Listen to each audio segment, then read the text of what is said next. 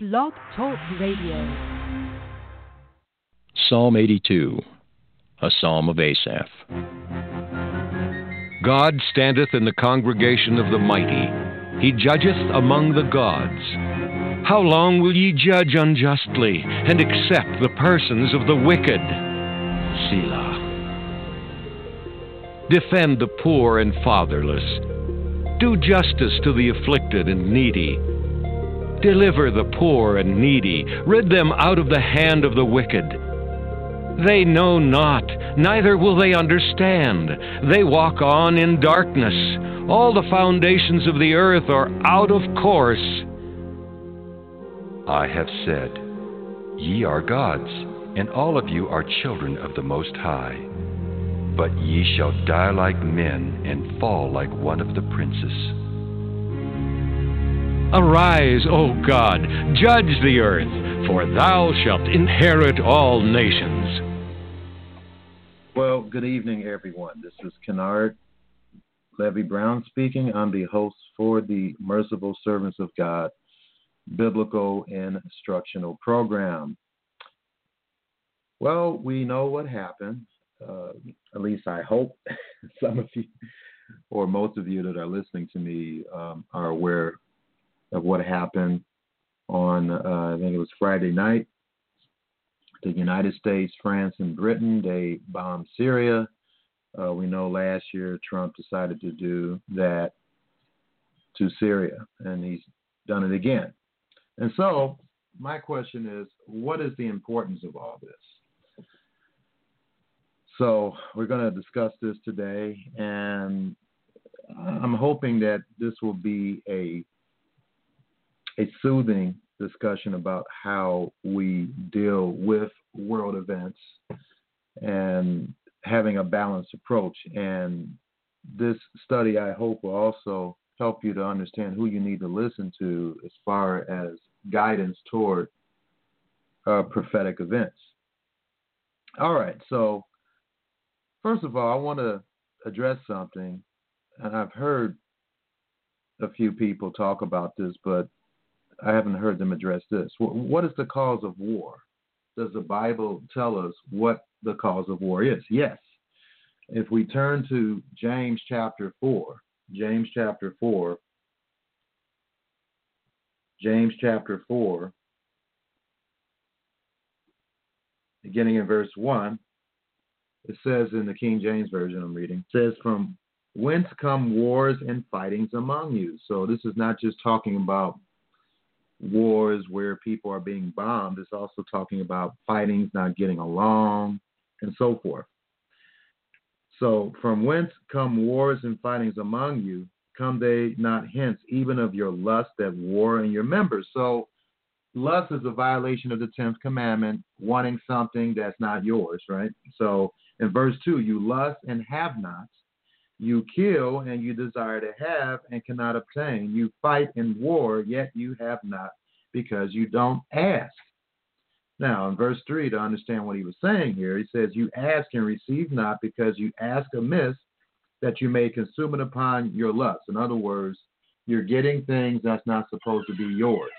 Okay, so that is the the cause of war, ladies and gentlemen. Now, in some cases, there's righteous wars, but the enemy that they're fighting against has this tremendous lust problem of wanting something that's not theirs.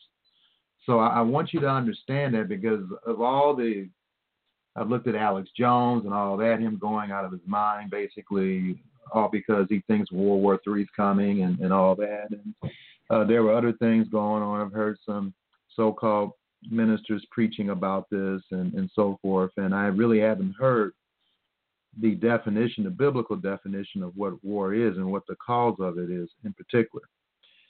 So, ladies and gentlemen, I'm not going to state that the United States is not righteous, but God looks at all nations right now. He doesn't see not one. Matter of fact, let's go to Psalm chapter fourteen. Let's let's get a perspective on how God looks at the world, ladies and gentlemen. Um, he starts here in Psalm fourteen, verse one. The fool has said in his heart, there's no God. They are corrupt. They have done abominable works. There is none that doeth good. Now, in verse two, He says, the Lord looks down from heaven upon the children of men to see if there were any, any that did understand and seek God. And so what he's saying, ladies and gentlemen, it's not within uh, ourselves to naturally seek God. The majority of the population has been like this for years. Verse three, they are all gone aside. They are all together become filthy. There is not, there is none that doeth good, no, not one. And yet I hear people telling me, oh, Trump is, he's he's a good president. He's a this and he's that and, and, and all, all this other stuff. None of us, folks, can do good unless we have the Holy Spirit working in us to do good, ladies and gentlemen. That's how we're going to do good. All right, in verse three, they are all gone aside. They are all together become filthy. There is none that doeth good, no, not one. So if you have a problem with that statement, you argue with God about it. All I'm doing is quoting you scriptures, and that's all I will ever do. You know, I could sit up here and just talk out of my head and be entertaining, but I'm not going to do that. A true servant of God, a true preacher of God, is going to teach you out of his words. All right, so in verse four, have all the workers of iniquity no knowledge. So have all the workers of iniquity no knowledge, who eat up my people as they eat bread and call not upon the master. And so there's a hint here of the tremendous uh, poverty. And I don't hear any minister addressing this because I don't think they are driven or guided by the Spirit to address it. But hold, hold your, let me hold your place here, and let me go to uh, Proverbs chapter thirty. Yes, there is prophecy in Proverbs, and in Proverbs chapter thirty, it talks about something that I hardly hear anyone address. And I wish there was someone else that did address this, and and, and if anyone knows who that person is, I'd like to, to know who it is. But anyway, Proverbs thirty, verse fourteen, it says, there is a generation whose teeth are as swords, and their jaw teeth as knives to devour the poor from off the earth and the needy from among men. And ladies and gentlemen, that is the twenty-first century. This is a prophecy of the twenty-first century. eighty percent of people worldwide live on less than ten dollars a day. And I can give you other statistics. Go to my website, merciful servants of God dot com, and click uh, Poverty Facts. It's on the left side um, of my menu on a desktop. And then, of course, if you're using a smartphone, you just go ahead and click the menu and you'll find it, Poverty Facts. And it'll give you all the facts of how rich countries have totally oppressed its people. And in James, James chapter five, James chapter five, verse one, it's, and this book is addressed to the, all the twelve tribes of Israel, which the United States and the British nations, Canada, New Zealand, South Africa, Australia, and the countries in Northwestern Europe, they are all a part of Israel. If you don't believe what I said, uh, well, I know it's true. I've studied it. I've known this for years, for over thirty years. And you can go to a website that was created by an Orthodox Jew. God has used him here to reveal this truth. Now, before you start thinking that, uh, well, is this guy an Orthodox Jew? And is he a believer? No, he's not a believer, but Romans three, verses one to three says that even though they don't believe, they still have value, the Jews. After all, we they have preserved the Bible for us. And Yeshua stated in John chapter four, let me go there, John chapter four, he states here in the context of talking to the Samaritan woman in John four, verse twenty, you worship ye know not what. We know what we worship, for salvation's of the Jews. So he grouped himself with the Jews because he is a Jew. And I know me and my wife have studied with Jews, and the majority of what they teach and the majority of what they interpret biblically is correct. I know. I've experienced it, uh, and I've studied with them. They don't understand who Yeshua is as a Messiah, and of course they overdo some of the, uh, a good portion anyway, of the commandments, but overall they do understand. They have fifty percent understanding, as the Bible states in Romans eleven, they are blinded, but not only is Judah blinded, also the twelve tribes, all the tribes are blinded. They're partially blinded. Ephraim, of course, which represents the ten tribes, and the book of Hosea reveals that. Uh, we are blinded, the United States, the British Commonwealth of Nations, the countries in Northwestern Europe, Australia, New Zealand, South Africa. We are blinded with, we, we lack the ability, most of the people in those regions, we lack the ability of understanding that we need to keep the entire Torah to the best of our ability, including the Sabbath, the holy days, and the clean and unclean meat instructions, which, by the way, really do set you apart. If you don't believe me, start keeping it. Start keeping the Sabbath. Start keeping the holy days, and start keeping the clean and unclean meats, and people are going to think you crazy, all right? So uh, it does set you apart, and, and in Exodus chapter thirty-one, it says that the Sabbath, starting in verse seventeen, that the Sabbath is the sign that I have set you apart. So certainly one of the characteristics of a true and complete believer is keeping the Sabbath. Now, does that say that if someone keeps the Sabbath day, they're guaranteed to be in the kingdom? Of course not. You have to keep all the rest of the uh, commandments. But I'm just showing you what the Bible reveals is the characteristics of a true believer. And one of those characteristics of a true believer is that they do keep the Sabbath, and they keep the holy days, and they keep the clean and unclean meat instructions. All right. So anyway, getting back to uh, Psalm chapter fourteen. And this is how God looks at us, folks. So you got a problem with what God is saying, you go complain to him. All I'm doing is quoting you scriptures. All right, so in Psalm fourteen, verse four, have all the workers of iniquity no knowledge, who eat up my people as they eat bread and call not upon the master.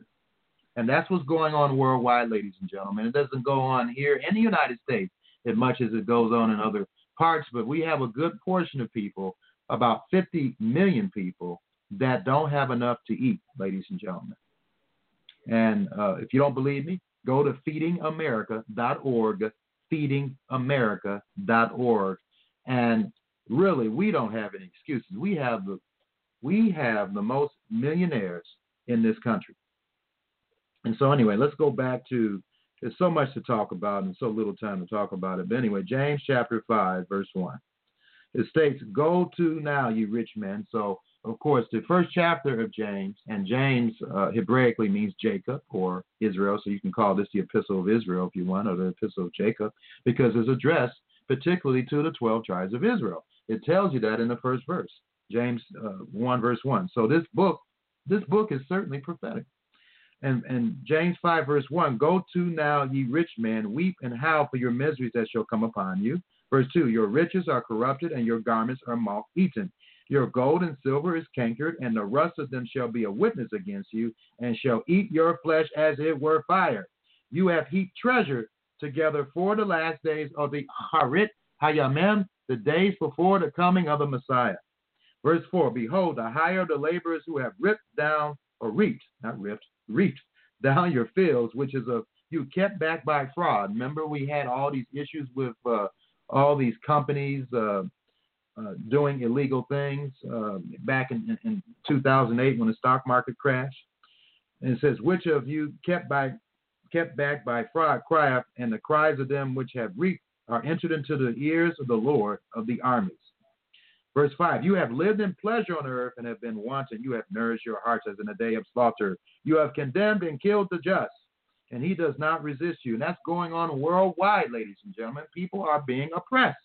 One of the reasons why the Messiah is coming back is to end oppression. And James five, verse seven, be patient, therefore, brethren, until the coming of the Master. Behold, the husbandman waiting for the precious fruit of the earth. And that precious fruit of the earth is his first fruits, is his elect, is his bride. He's waiting for his bride to get herself cleaned up. Revelation nineteen, verse seven. So he's waiting for the precious fruit of the earth and have long patience for it until he received the early and the latter rain. Be ye also patient. And when you understand what that means, basically, ladies and gentlemen, the early rain is certainly talking about, and the latter rain uh, is talking about the feast days. And I'll have time to get into that. But the, the latter rain part is the spring holy days, and the early rain is the, the fall festivals. But anyway, and so that's the whole plan, basically. And that through that plan, the wife is going to get herself cleaned up, but that's not the Bible. So verse eight, be also patient, establish your hearts, for the mass, for the coming of the master draws near.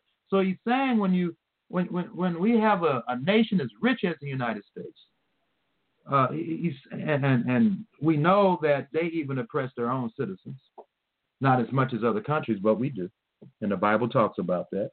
that that's a sign. That's one of the signs that we are in the end times, ladies and gentlemen. I don't hear anybody. I don't hear any preacher talking about this. I, I hope there's somebody out there talking about this, and they should be. But anyway, back to uh, Psalm fourteen. Psalm fourteen. Psalm chapter fourteen. All right, so Psalm fourteen, verse five. They, there were they, Psalm fourteen, verse five. There were they in great fear, for God is in the generation of the righteous. And that's interesting. The gen- this is the generations of the righteous. This generation will birth righteous people, ladies and gentlemen. That's in the process. That remnant, that uh, remnant of the Jews and Christians, which is the tribe of Judah, and Ephraim are all the rest of the tribes. So it's the house of Judah and the house of Israel. There is a remnant, which is the bride, the elect, the first fruits, the future kings and priests of this world. They certainly qualify as being the righteous in this generation. Verse six, you have shamed the counsel of the poor, because the Lord is his refuge. Verse seven, oh, that salvation of Israel will come out of Zion when the Lord bringeth back, or he uh, prevents or stops the captivity of his people. Jacob shall rejoice and Israel shall be glad. So, ladies and gentlemen, we, we've got to understand that God does not appreciate the utter poverty that the world is going through right now. And he's going to come back because of that. And Psalm ten, verse one, it says, why stand? I, I wasn't going to quote these scriptures at first, but God is inspiring me to give, I hope, a message that will wake you up spiritually and, of course, physically. Psalm ten, verse one, why standest thou afar off, O Master? Hidest thou in times of trouble? Verse two, the wicked in his pride does persecute the poor. Let them be taken in the devices that they have imagined. Verse three, for the wicked boasteth of his heart's desire, and blesses the covetousness, the covetous, whom the Lord abhorreth. So this is interesting in verse three of Psalm chapter ten. For the wicked boasts of his heart's desire, and blesses those who lust, or the covetous, whom the Lord hates, or he doesn't like. Verse four, the wicked, through the pride of his countenance, will not seek after God. God is not in all his thoughts. His ways are always grievous. Thy judgments are far ab- above out of his sight. As for all his enemies, he puffeth at them. He has said in his heart, I shall not be moved, for I shall never be in adversity. And this, this is in line with a prophecy that I'm going to quote uh, in Second Peter. Most people in the world, including a lot of United States citizens, They, well, where's the promise of his coming? That's one of the signs of the of Harit Hayamim, that people are going to doubt that nothing's going to happen, that they're going to continue on and, and, and just, you know, and then they, of course, they want their ears tickled, and they'll listen to the, the latest and greatest false prophet that is offering his free, not, not free book, but his book or her book that she's going to charge to, to get you off track. You know, that that's what happens. But anyway, verse seven, his mouth is full of cursing and deceit and fraud. Under his tongue is mischief and vanity. He sits in the lurking places of the villages, and the secret places does he murder the innocent.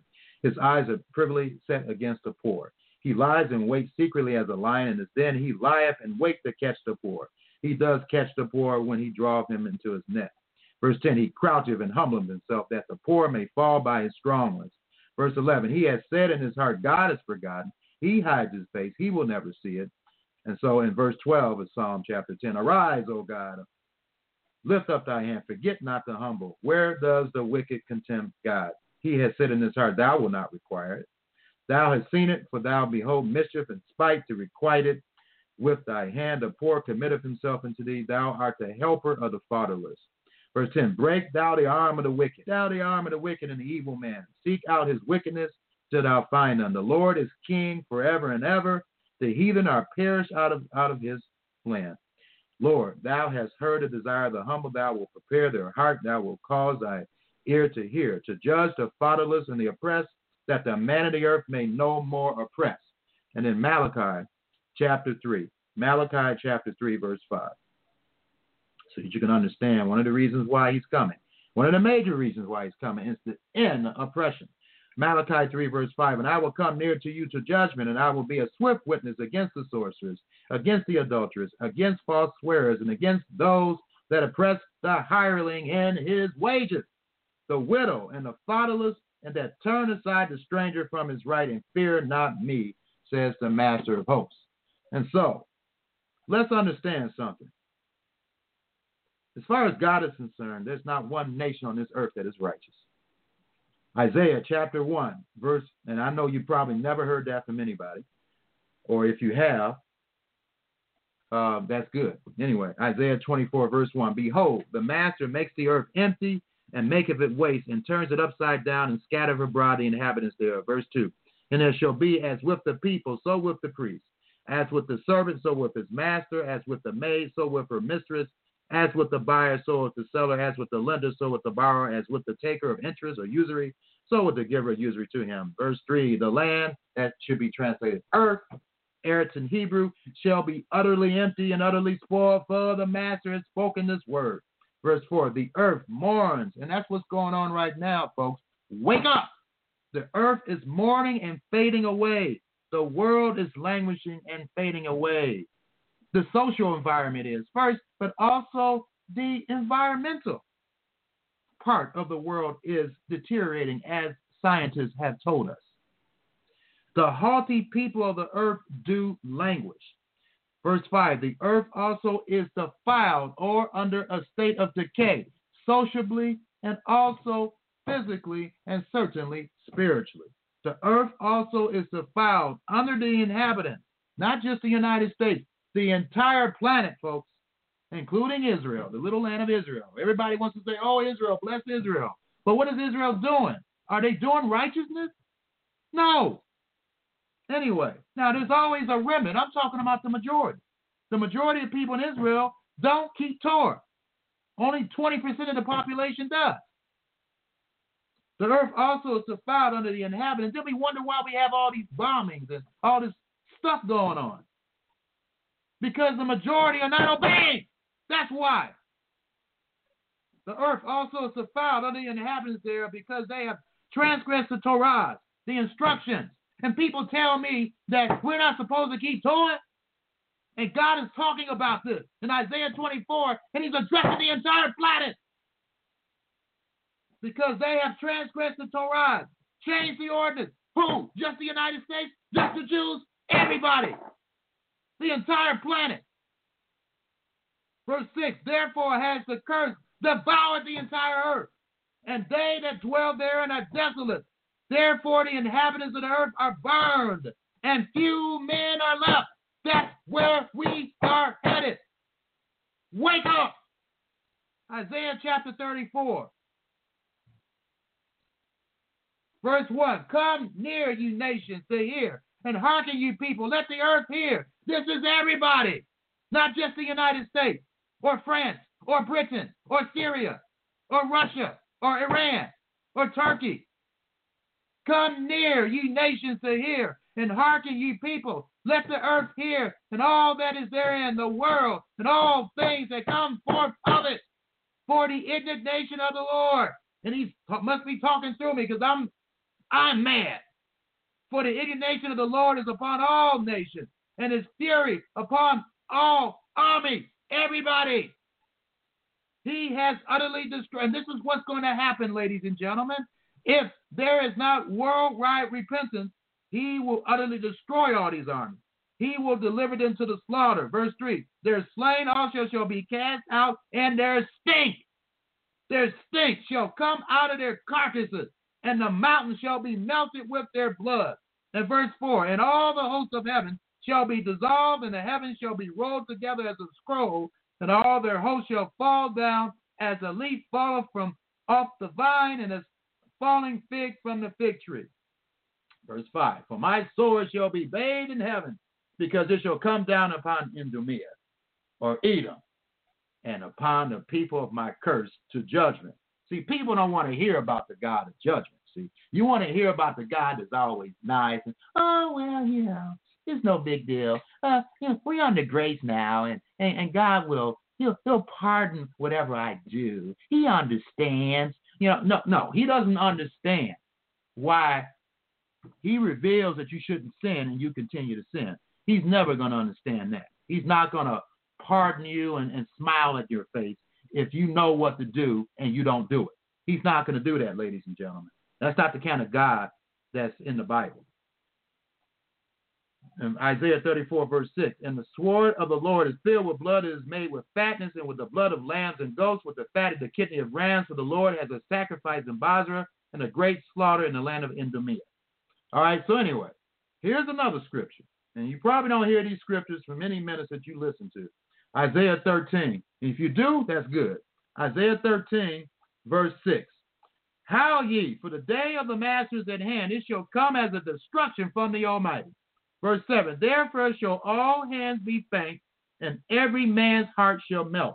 Verse eight, and they shall be afraid. Pains and sorrows shall take hold of them. They shall be in pain as a woman that travaileth. They shall be amazed one and another. Their faces shall be as flames. Now, what's going to cause that? Certainly bombing and nuclear bombs. Verse nine, behold, the day of the master comes, cruel both with wrath and fierce, not just little angry, fierce anger, to lay the land or Eric's desolate, and he shall destroy the sinners thereof out of it. He is going to destroy the sinners out of it, folks. This ain't funny. I'm just being emphatic. You don't get your act together, you're going to be destroyed. If I don't get my act together, I'm going to be destroyed. Okay, verse Isaiah thirteen, verse ten, for the stars of heaven and the constellations thereof shall not give their light. The sun shall be darkened and, and is going forth, and the moon shall not cause her light to shine. So this is certainly talking about the Messiah's second coming. So that's one of the signs that uh, you need to look for when he comes back, or that will signal that he's getting ready to come. Verse eleven, Isaiah chapter thirteen, and I will punish the world for the evil. And so I tell, you know, people say, oh, there's good in the world. There's good in the world. Well, it's not, it's not enough good in the world for, the, for God not to punish the world. I'm tired of hearing that mess. Isaiah thirteen, verse eleven, and I will punish the world for their evil. You see, I can't talk like this on other programs because they're not going to be able to take it. But I certainly can talk this way on this program. I can do whatever I want on this program. Isaiah thirteen, verse eleven, and I will punish the world for their evil and the wicked for their iniquity, and I will cause the arrogancy of the proud to cease and will lay low the haughtiness of the terrible. Isaiah thirteen, verse twelve, I will make a man more precious than fine gold, than fine gold, even a man than the golden wedge of Ophir. And then verse thirteen, therefore I will shake the heavens and the earth shall remove out of her place. The whole earth is going to move out of her orbit. That's what's going on, ladies, and that's what we, this this will happen more than likely in this century, perhaps in the next ten to twenty years. The earth shall remove out of her place. Wake up to reality. This is reality. If you believe the Bible, you can't just read all the goody-goody parts. You got to read the other parts too. You got to read the other parts because God is going to judge this world. And you can escape this. Either you die before this happens and, and, and you are dwelling with God's spirit, or you are dwelling with God's spirit and you are counted worthy to escape these things. You can escape the great tribulation. Either or is still of escape, still a way to escape. Isaiah thirteen, verse thirteen. Therefore I will shake the heavens and the earth shall remove out of her place in the wrath of the master of hosts in the day of his fierce anger. And in Jeremiah chapter twenty-five, Jeremiah chapter twenty-five. Jeremiah chapter twenty-five, verse thirty. Therefore prophesy thou against them all these words, and say unto them, the Lord shall roar from on high, and utter his voice from his holy habitation. He shall mightily roar upon his habitation. He shall give a shout as they that dread the grapes against all the inhabitants of the earth. We are all guilty. Only a remnant are not guilty. The majority are. Okay, so I'm tired of all this nitpicking about which nation is doing this. They all are guilty according to God because all of them don't keep Torah. Isaiah twenty-four, verse one to six tell you they don't keep or make an attempt to try to keep all the commandments. Now, I realize a lot of them are ignorant of that, and he's going to be he's going to be merciful, but it's still sinning out of ignorance. It's still sin, and it still causes destruction. So anyway, sin, whether you're ignorant or not, is still going to cause destruction or cause something negative to happen.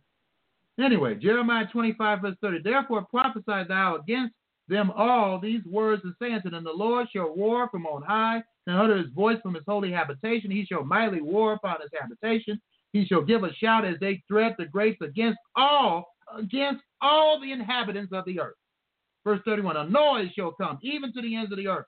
For the master has a controversy with just the United States, with just France, just Britain, just Syria, just Turkey. No, he has a controversy with the nations. He will plead with all flesh.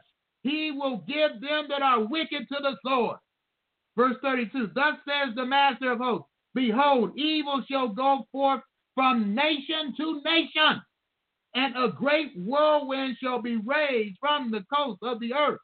Verse thirty-three, and the slain of the master shall be at that day, from one end of the earth and even to the other end of the earth. From one end of the earth, even unto the other end of the earth. They shall not be lamented, neither gathered nor buried. They shall be dung upon the ground. Folks, this is reality. This is the Bible.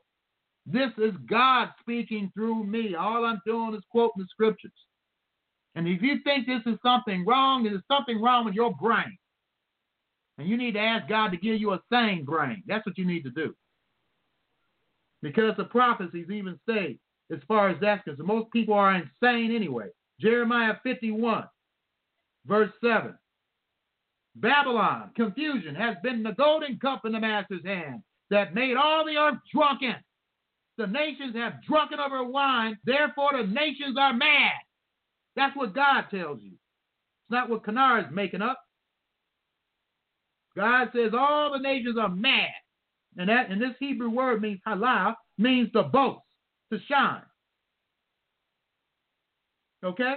And so in that boasting, because that's the first sin that was ever created through the devil, Ezekiel chapter twenty-eight, he was prideful. You start to be insane when you start thinking too much of yourself. And then in Revelation chapter seventeen, verse one, and there came one of the seven angels which had the seven vials and talked with me, saying, come hither, I will show unto thee the judgment of the great whore that sits upon many waters or nations. Verse two, with whom the kings of the earth have committed fornication, and inhabitants of the earth have been made drunk with the wine of her fornication. All the inhabitants of the earth have drunken of this beast, and continue to do so, the majority, only the few. And there's only few, Matthew seven, verse fourteen, there's only the few that walk the true way of life. They understand who the enemy is, and, and they fight the enemy every day through the power of the Holy Spirit. All right, so anyway, after my rant, let's go to Isaiah chapter seventeen, verse one. And let's understand that there is some significance that has happened with the bombing, but it's not the end of the world. Christ is not coming back tomorrow, okay? There's still certain events that have to occur. And what I want you to understand, and I know one individual, a couple of individuals, they claim to have prophetic knowledge, and they don't understand Deuteronomy twenty-eight. They don't understand that God is going to increase punishments based on our behavior. If we continue not to repent, the punishments increase. In Leviticus twenty-six, it says a, a, a sevenfold increasing of the punishments. If you don't believe me, study it. Deuteronomy, I don't have the time to go over today on this program, but Deuteronomy chapter twenty-eight, Leviticus twenty-six, study it. God is going to continue, and he's been doing this throughout the ages, but it's going to increase and increase because wickedness is increasing and increasing. Okay? There's a prophecy in Daniel. Daniel chapter eight. Verse twenty-three, and in the latter time of their kingdom, when the transgressors are come to the full. So there's going to come a time when the sin has come become so blatant that a king of fierce continence and understanding dark sentences shall rise up. This is the anti-Messiah, or or the the uh, yeah the anti-Messiah, the Antichrist, the the one who is going to oppose the Messiah, the one that will sit in the temple and claim he is God. And so when that happens, in the in the latter time of the kingdom, when the transgressors have come to the full, that's in Daniel eight, verse twenty-three, that's when the anti-Messiah will come. That's when the anti-Messiah. And we are close to that, ladies and gentlemen. We are a very wicked society worldwide right now. We are totally, it reminds me of a scripture in Second Timothy. You tell me this is not the last days, ladies and gentlemen.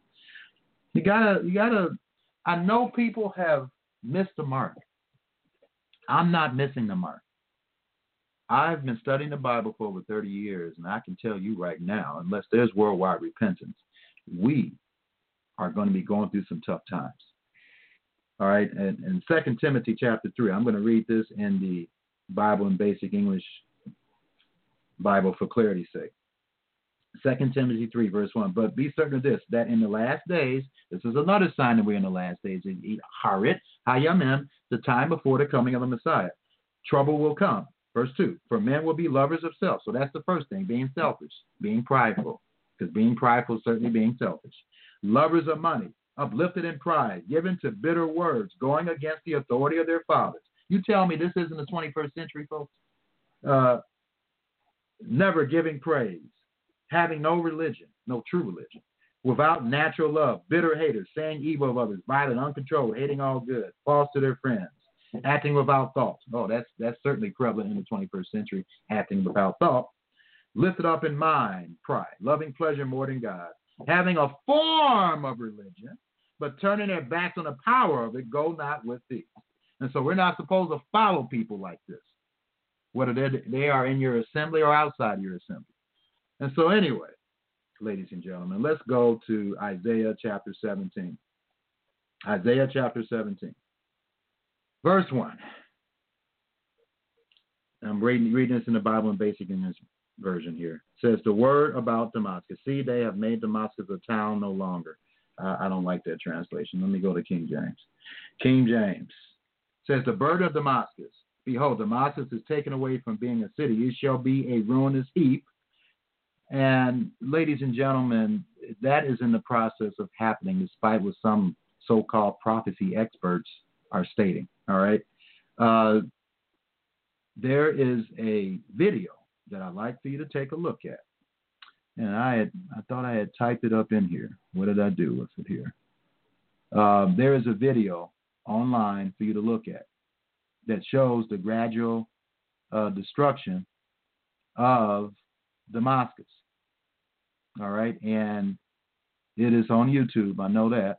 And I thought I'd type it on here, but I guess I didn't. Hmm.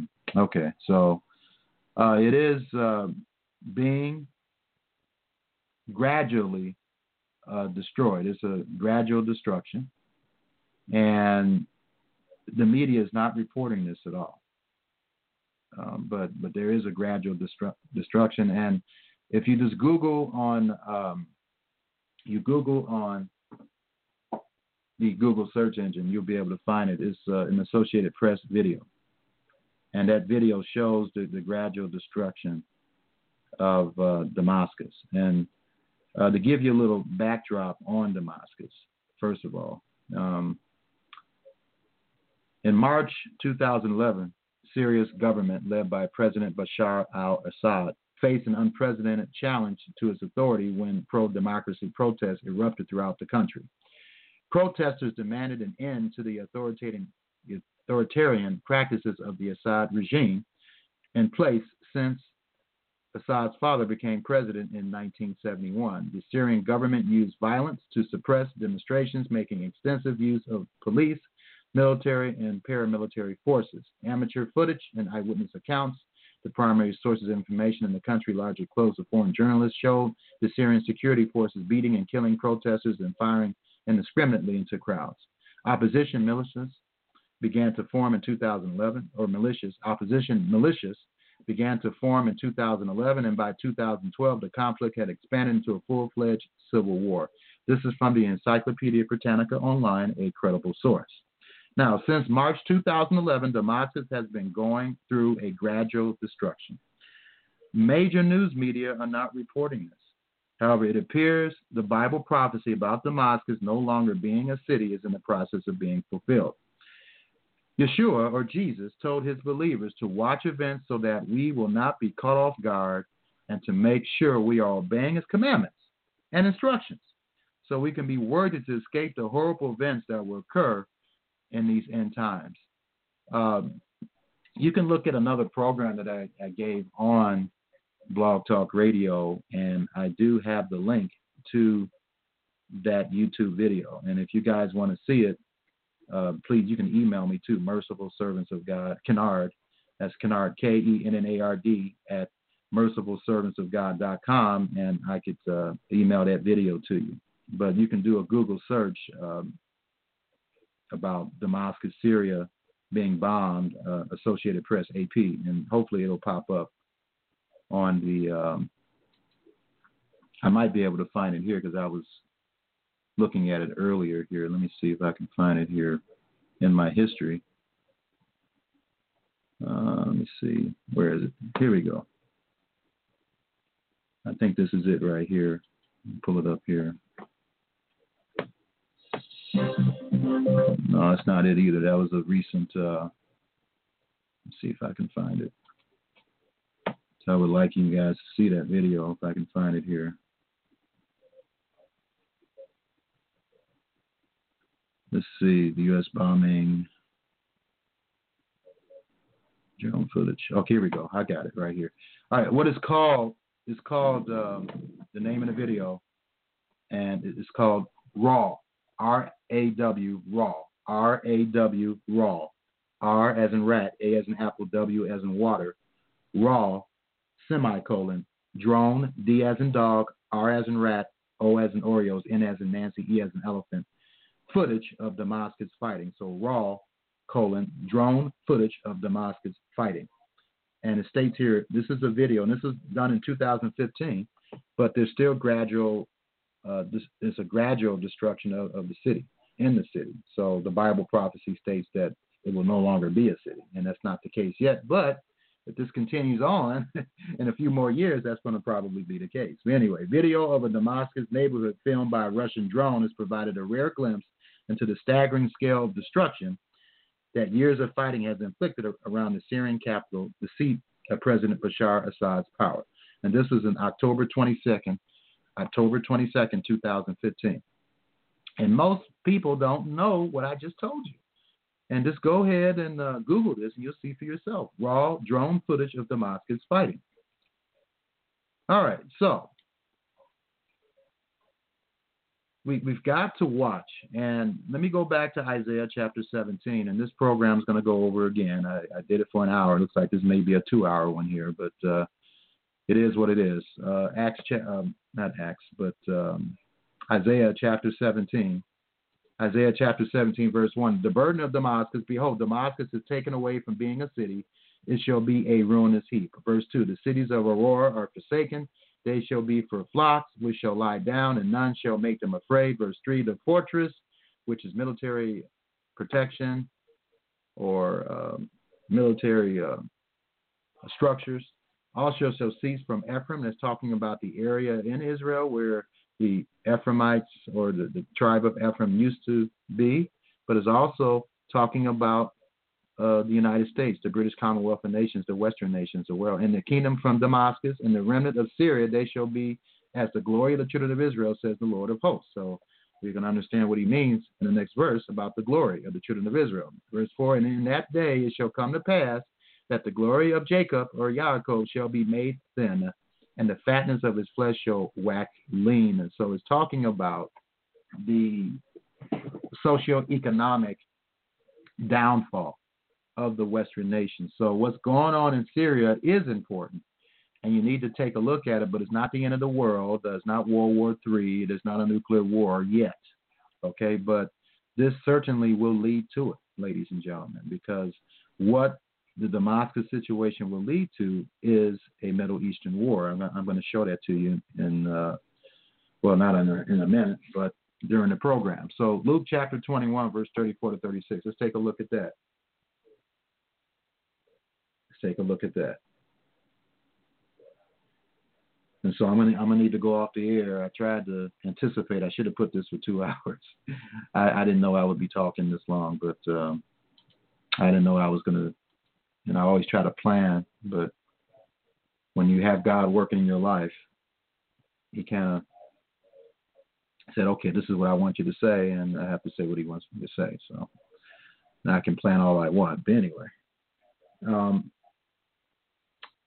okay, so let's look at Luke chapter twenty-one, verse thirty-four. It says, "And take heed to yourself that at any time your hearts be overcharged in surfeiting and drunkenness and cares of this life, so that that day come upon you unaware." So he did mention, I'm going to show you another scripture, that his, all this stuff happening is it's like the days of Noah. People are going to be going on with their lives. Oh, it's no big deal. Oh, Noah, ha, ha, ha, look at him, you know. And, and Noah was preaching for one hundred twenty years, and, and only seven people listened to him. That's sad. But he said, unfortunately, at the time of his second coming, it's going to be similar to that. So people that believe that it's going to be millions of people uh, that are going to be listening to the truth, that's not true based upon the prophecies. Even the world is going to rejoice when the two witnesses are, are killed. Is that the majority repenting? No. Anyway, uh, verse thirty-five of Luke chapter, chapter twenty-one, "For as a snare shall it come on all them that dwell on the face of the earth." Verse thirty-six, "Watch ye therefore and pray always, that you may be accounted worthy to escape all these things that shall come to pass and stand before the Son of Man." This means two things. Isaiah fifty-seven, Isaiah fifty-seven, verse one, states the following. Isaiah fifty-seven, verse one. "The righteous perisheth, and no man layeth to heart, and the merciful men are taken away. None considereth that the righteous is taken away from the evil." Verse two, "He shall enter into peace. They shall rest in their beds, walking in his uprightness." Okay, so for those, maybe some, maybe me, I don't know. I don't know if I'll be alive another ten years. But to be counted worthy, to, to be counted worthy to escape the great tribulation, uh, and, and knowing that I'll be resurrected in the first resurrection, then I must continue to obey him totally, uh, to the best of my ability. And if I do that, then I will be uh, resurrected, and I will be resurrected, and I will be by his side. And so that's my desire, and I'm sure those who have listened to me this far, that's your desire as well. All right, so let's go back to Luke chapter twenty-one. Luke chapter twenty-one. All right. Verse thirty-six. All right, so here's another prophecy that I don't hear too many people quoting either. It's in um, it's in Mark, Mark chapter thirteen, Mark chapter thirteen, Mark chapter thirteen, verse thirty-three. You're going to listen to my program. You're going to get a biblical education. I'm going to show you what the scriptures at, you know, and, and I'm not going to talk out of my head and and so forth. I can do that, but that's not the way you preach. That's not the way you teach people the word of God. Mark thirteen, verse thirty-three. "Take ye heed, watch and pray, for you know not when the time is." And people, I got people quoting dates, uh, all kinds of dates and years.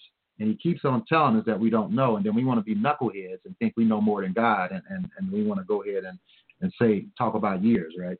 Verse thirty-four, "For the Son of Man is as a man taking a far journey, who left his house and gave authority to his servants, and to every man his work, and commanded the porter to watch." Verse thirty-five. And this is this is interesting because this has a lot to do with the way the priests were watching at the temple.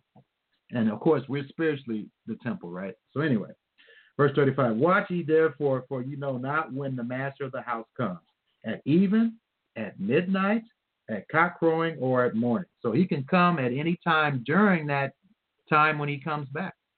We have to be ready. Verse thirty-six, "That night I come suddenly, he find you sleeping." And unfortunately, the majority of people, even in the Hebrew roots movement and the Messianic movement, are asleep when it comes to prophecy. Verse thirty-seven, "And what I say unto you, I say unto you all, watch." He wants us to watch our spiritual condition, also watch world world events when they have something to do with the Bible, like what is what's happened on Friday. That certainly has something to do with this prophecy. Although that prophecy has not been completely fulfilled, it's in the process of being fulfilled. And so we need to pay attention to that. All right, ladies and gentlemen, we need to pay attention to that and not be afraid of prophecy. And so if you are listening to me and if you buy the Blog Talk Radio screen, you will see that I have some scriptures, some very important scriptures for you to internalize and to study. So I'm going to quote Second Peter chapter three, verse one to seven, the New American Standard Bible Version, which is a word-from-word translation. This is now, beloved, the second letter I am writing to you, in which I am stirring you up. And that's what I'm trying to do. I'm trying to stir you up. And Peter tried to stir, he's trying to stir any of us up that reads this. And he was under the inspiration of the Holy Spirit, which I am stirring up your sincere mind by way of reminder that you should remember the words spoken before him by the holy prophets, the set apart prophets. Uh, the holy, if, if the prophets were holy, then they were keeping Shabbat, the holy days, and the clean and unclean meats. And people tell me that, that people that keep Sunday and eat pork and so forth and and and and think the law is done away with, that they're prophets according to God. No, they're not. If they are prophets, they're false prophets. Uh, God is only a true prophet is a holy prophet, a set-apart prophet, by the holy prophets and the commandment of the Master and Savior spoken by your apostles. Now, when I said that, I'm not saying that there's no possibility that Sunday worshipers won't be saved. That's just that they don't, they're not the bride right now. They're not a part of the bride. They and uh, they are the children, but they're not a part of the bride. They're not a part of the first fruits, and they have a lot to learn about the Bible, and they will in the future. And so he says here that you should remember the words spoken before him by the, by the holy prophets, the set-apart prophets, and the commandment of the Master and Savior spoken by your apostles. Know this, first of all, that in the last days, the Harit Hayamim, mockers, and we got plenty of mockers, will come with their mocking, following after their own lust, saying, where is the promise of his coming? But since the fathers fell asleep, all continues just as it was from the beginning of creation. For when they maintain this, it escapes their notice that by the word of God, the heavens existed long ago, and the earth was formed out of water and by water, through which the world at that time was destroyed, being flooded with water. But by his word, the present heavens and earth are being reserved for fire, kept for the day of judgment and destruction of ungodly men. The destruction of ungodly men, ladies and gentlemen. And that's what he's going to do. He's going to destroy ungodly men. Get that through your thick skull. Our people are stubborn and stiff-necked. So I'm not saying nothing that God has not already said about our people. And we are rebellious. We are so rebellious, and we don't want to be corrected. Now, this is in Second Peter chapter three, verse one to seven. Second Peter chapter three, verse one to seven. Now, in First Thessalonians five, verse twenty, it says, do not despise prophetic utterances. And yet I get people in the Hebrew Roots movement and the Messianic movement and, and, all of, and a lot of other movements despising prophetic utterances. They don't want to hear about prophecy. And Yeshua was a prophet, and he still is a prophet because he's still alive. And yet they don't want to hear about it. And then in Revelation chapter nineteen, I mean, these people that don't want to hear anything about prophecy, you are not qualified to be a teacher at all, period. You need to put the Bible away, or not put it away. You need to go back to it, blow the dust off of it, and read it. And stop trying to be a minister if you're going to be running away from prophecy. Anyway, Revelation nineteen, verse ten, and I fell at his feet to worship him, and he said unto me, see thou do it not. I am thy fellow servant and of thy brethren that have the testimony of Yeshua. Worship God, for the testimony of Yeshua is the spirit of prophecy. You will have a mindset of prophecy. And in John fourteen, verse seventeen, it says plainly about the Holy Spirit, if you have the Holy Spirit, because I know most people think they do. Uh, John fourteen, verse seventeen. Even the spirit of truth whom the world cannot receive, because it seeth him not, neither knoweth him, but you know him, for he will dwell with you and shall be in you. Okay? And so I just read that scripture to show you that most, the majority of people in the world don't have the Holy Spirit. And that's Christ's words in red letters. And Jer- uh, in John sixteen, verse thirteen. John sixteen, verse thirteen. Howbeit when he, the spirit of truth, has come, he will guide you into all truth. For he shall not speak of himself, but whatsoever he shall speak, shall he speak, and he will show you things to come. And so you will have a sense of prophecy. You won't be running away from prophecy. And I tell you right now, on the authority of the Bible itself, if you are running away from prophecy, you do not have God's spirit in you. You do not have it in you at all. If you think that prophecy is despicable, and you don't want to address it. Now, the first time the word prophet is used in the Bible is addressing Abraham. In Genesis twenty, verse seven, now therefore restore the man his wife, for he is a prophet. And so Abraham was a prophet, according to your Bible. And you know what Abraham did? You know what Abraham did? And even Jews understand this. Genesis twenty-six, verse five. This is what Abraham did, folks. Because, Genesis twenty-six, verse five, because that Abraham obeyed my voice and kept my charge, my commandments, my statutes, and my Torahs. He kept Sabbath. He kept the Moedim. He did all of that. And the Jews teach that correctly. So don't ever tell me that a prophet can be someone that's not doing that. So anyway, Proverbs twenty-nine, verse eighteen. Without a prophetic vision, the people throw off restraint, but he who keeps Torah is happy. And so having a prophetic vision is a part of keeping Torah, and it will make you happy. Jeremiah seventeen, verse five to eight. I'm getting tired of, oh, I believe God is uh, moving Trump. Yeah, he's moving Trump. He's moving Trump to do his will. Okay? Just like he's doing with all the nations that have kings. It is he that sets up kings and sets down kings, as he stated to the prophet Daniel in Daniel chapter two. Jeremiah seventeen, verse five to eight. Thus says the master, cursed is the man who trusts in mankind. I don't trust in Trump, folks. I don't even trust myself. I trust God. Cursed is the man who trusts in mankind and makes his flesh his strength, and whose heart turns away from the Lord. That's why I don't even deal with politics. It's a bunch of garbage to me. For he will be like a bush in the desert and will not see when prosperity comes, but will live in stony waste in the wilderness, a land of salt without inhabitants. Blessed is the man who trusts in the master, and who trusts is in the Lord. For he will be like a tree planted by the water that extends its roots by a stream and will not fear when the heat comes. And this is what I've been trying to tell someone that's very close to me. Stop being afraid. Trust in the Lord, and you will not fear when the heat comes. But its leaves will be green, and it will not be anxious in a year of drought, nor cease to yield fruit. Now, do you believe those words? I'm not putting my trust in Trump. I'm not putting my trust in this government or any government. I'm putting my trust in Yodavahe, and I suggest you do the same, ladies and gentlemen. So, unfortunately, I'm about to go off the air as far as being live, but the good news, I will post this on Facebook, and uh, it will be posted in, in my other uh, outlets that send out my podcast to all kinds of other um, uh, areas of the internet where it uh, posts my podcast, and you'll be able to, to review this very important program uh, in its entirety. And so, ladies and gentlemen, we've got to wake up. We don't have that much time left, folks. The doomsday clock was moved to two o'clock, not two o'clock, two minutes to midnight for a reason. All right. We've got to wake up. It's not the end of the world, but we got to prepare for the end of the world, folks. Okay. We got to start preparing. All right. So may Yah bless and keep you. And um, I will be available to you, Yah willing, next week. Shalom. Peace.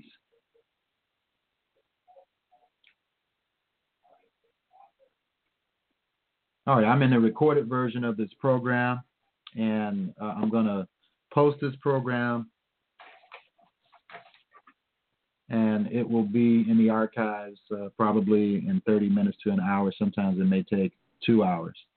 But anyway, let's continue on here with this very important message that I have to give to you, which I believe God is inspiring me to give to you.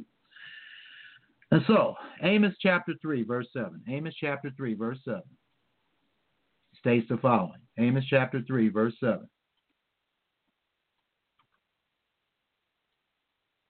Surely the master, Yodavahe, will do nothing, but he reveals his secret unto his servants, the prophets. And so that's, God is fair. He's not going to destroy uh, this earth to the point of where it's going to be few people on the earth unless he warns. And he, and he is always warned through his servants, through his prophets. And unfortunately, we have not listened to them. Instead, we want to listen to other people that look cute and sound good and selling books. That's that's who we want to listen to. But we don't want to listen to the, the persecuted prophet. or the persecuted servant of God. That's that's the that's the history of what prophets, true prophets, go through. And then Luke chapter six, Luke chapter six states the following about how prophets are treated, or those who preach a prophet's message. Um, and Luke chapter six, verse twenty-two. Blessed are you when men shall hate you, and when they shall separate you from their company, and shall reproach you, and cast out your name as evil for the Son of Man's sake. Rejoice ye in that day, and leap for joy. For behold, your reward is great in heaven, for in like manner did their fathers unto the prophets. So the true prophets were persecuted severely. We're going to take a look at that today. We're going to take a look at that today on how the prophets are persecuted and have always been persecuted and still will be persecuted, leading to the two witnesses dying and people dancing in the streets and and, and, and celebrating because those two prophets, uh, they persecuted them or they punished them, rightfully so, for their wickedness. So anyway, uh, in Luke six, verse twenty-six, it says, woe unto you when all men shall speak well of you, for so did their fathers to the false prophets. And and that's what it is. See, the majority is not always right, and certainly with the Bible, folks. So you got to you got to question if the majority are doing something, chances are it's not right. All right? And then in Exodus, Exodus, and these scriptures are just popping in my mind. Don't, you know, this is the way it is with me, and, and that's to your benefit.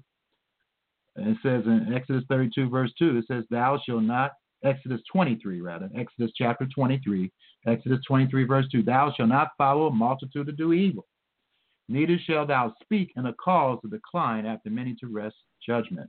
And so we need to, just because the majority is doing something doesn't make it seem to be right.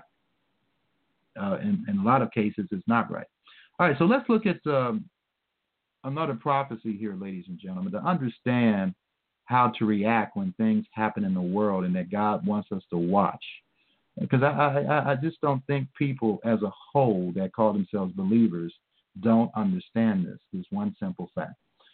Ezekiel chapter thirty-three, verse one. Again, the word of the master came unto me saying, verse two, Son of man, speak to the children of thy people and say unto them, when I bring the sword or war upon the land, or the earth. If the people of the earth or land take a man of their coast and set him up for their watchman. So this is talking about something that can occur all throughout the history of the world. It's not just talking about what happened in the days of Ezekiel. Verse three, if when he sees, because he says, Son of man, speak to the children of thy people and say unto them, when I bring the sword upon a land, if the people of the land take a man of their coast and set him up for their watchman, which means there will always be prophets Uh, in some period of time in the history of the world. And there, and there has been people, either there have been prophets or people that understand the prophetic scriptures. Verse three, if when he sees the sword or trouble or war come upon the land, he blow the trumpet and warn them. And that's what I do. I, I don't know if I'm a prophet or not, but I do know that I understand the prophetic scriptures enough to teach it. Verse three, if when he sees the sword come upon the, the land, he blows the shofar or trumpet and warn the people. That's the responsibility of those who understand the prophetic scriptures, because you are responsible for what you know, and also if you're a prophet. Verse four, then whosoever heareth the sound of the trumpet and take not warning, if the sword come and take him away, and says, if the sword come. So the sword may not come, but still the person should watch or warn anyway. That's what Messiah meant when he said watch, for you don't know the time. And so that's the reason why we have to continue to watch, ladies and gentlemen, because we don't know if the sword or the war will actually come. And so verse four, so then whosoever heareth the sound of the trumpet and take not warning, if the sword come and take him away, his blood shall be, excuse me, I'm sorry, I hope you laugh, yeah, that, that'll be something to laugh about. And anyway, if the sword come and take him away, his blood shall be upon his own head. Verse five, he heard the sound of the trumpet, and this is the reason why I'm motivated to do this, because he's given me the knowledge about these things. And if I don't warn people in the way that I can warn, then the blood is going to be upon my head, and I don't want anyone's blood on my head. And plus, I care about people. I, if God can use me to save people, let him do it. Verse five, he heard the sound of the trumpet and took not warning. His blood shall be upon him, but he that taketh warning shall deliver his soul. Verse six. But if the watchman see the sword come and blow not the trumpet, and the people be not warned, if the sword come and take any person from among them, he has taken away in his iniquity, but his blood will I require at the watchman's hand. And I don't want that happening to me. Verse seven. So thou, O son of man, I have set thee a watchman to the house of Israel. Therefore thou shalt hear the word. And I've been warning folks for years about what's going to happen to this country and the Western nations. And I will continue to do this. I don't know if I'm a watchman in Israel, but I certainly understand the scriptures to tell you what a watchman would tell you. Okay, so uh, therefore thou shalt hear the word of thy at my mouth and warn them from me. Verse eight, when I say unto the wicked, O wicked, thou shalt surely die. If thou dost not speak to warn the wicked from his way, that wicked man shall die in his iniquity, but his blood will I require at thy hand. So if anybody's wondering why preachers need to correct, this is the reason why. If we know that somebody's doing something wrong, you just don't sit there and let them do it. You you try to warn them. Just like I emailed somebody the other day, he doesn't understand that he needs to keep uh, the Sabbath and the holy days and the clean and unclean meats. And, you know, he responded and he didn't, um, he still feels that he's right. And I know he's wrong. I know he's wrong. And I can prove it biblically that he's wrong. But it's nothing more I can do other than pray for him. Uh, Ezekiel thirty-three, verse ten, therefore, O, o thou son of man, speak unto the house of Israel. Thus he speaks, saying, if our transgressions and our sins be upon us, and we pine away in them, how should we then live? Verse eleven, saying to them, as I live, says the master, I have no pleasure in the death of the wicked. And some people think he does, and he doesn't. But that the wicked turn from his way and live. Turn ye, or do teshuvah, turn ye from your evil ways. For why will you die, O house of Israel? Remember, this is prophetic. Verse twelve, therefore the Son of Man, therefore Son of Man, say unto the children of thy people, the righteousness of the righteous shall not deliver him in the day of his transgression.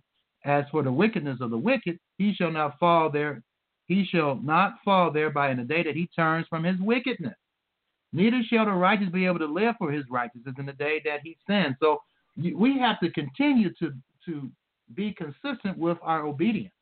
He's not talking about the occasional falling. He's talking about completely falling off the off the path. Verse thirteen of Ezekiel thirty-three. When I say to the righteous that he shall surely live, if he trust to his own righteousness and commit iniquity, all his righteousness shall not be remembered. And so if he can't trust his own, that's what our people Israel is doing today. That is what the Western nations, that's what even the Jews are doing today. That's what all the twelve tribes are doing today. Romans chapter ten reveals this. Romans chapter ten, verse one, brethren, my heart's desire and prayer to God for Israel is that they might be saved. And they will be, the majority, verse two, but not before they get spanked. A lot of them's going to get spanked. Bad. For I bear them record that they have a zeal for God, but not according to knowledge. Yes, all these Protestant churches, Sunday worshipers, Jews who don't believe that Yeshua is the Messiah, the uh, messianic branches who don't believe that everybody should keep the Sabbath, only the Jews. And I go on and on and on. The Hebrew Roots movement people that thinking that the flat earth is a, is something that is so important to God, whether the earth is flat or not, and, and all kind of other silly stuff. Verse three, for they, being ignorant of God's righteousness and going about to establish their own righteousness, have not submitted to themselves the righteousness of Yodavahe. Verse four, for the Messiah is the goal of the Torah, for righteousness to everyone that believeth. Verse five, for Moses described the righteousness which is of thy Torah, that the man which doeth these things shall live by them. All right? And so we are not doing that. We are not doing that, and we are trying to establish our own righteousness, and God does not like that, and that's why he allows things like what happened in Syria to occur, and to and it was almost on the verge of a possible uh, nuclear war, and, and thank God that he prevented that. Thank God that he prevented that, because this is, as one Russian historian was saying, hey, he's concerned that there could be a nuclear war between Russia and the United States.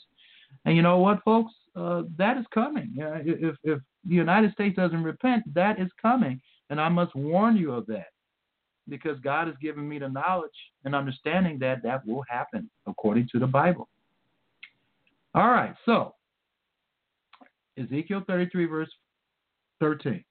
When I say to the righteous that he shall surely live, if he trust to his own righteousness and commit iniquity, all his righteousness shall not be remembered. So it won't be remembered, ladies and gentlemen.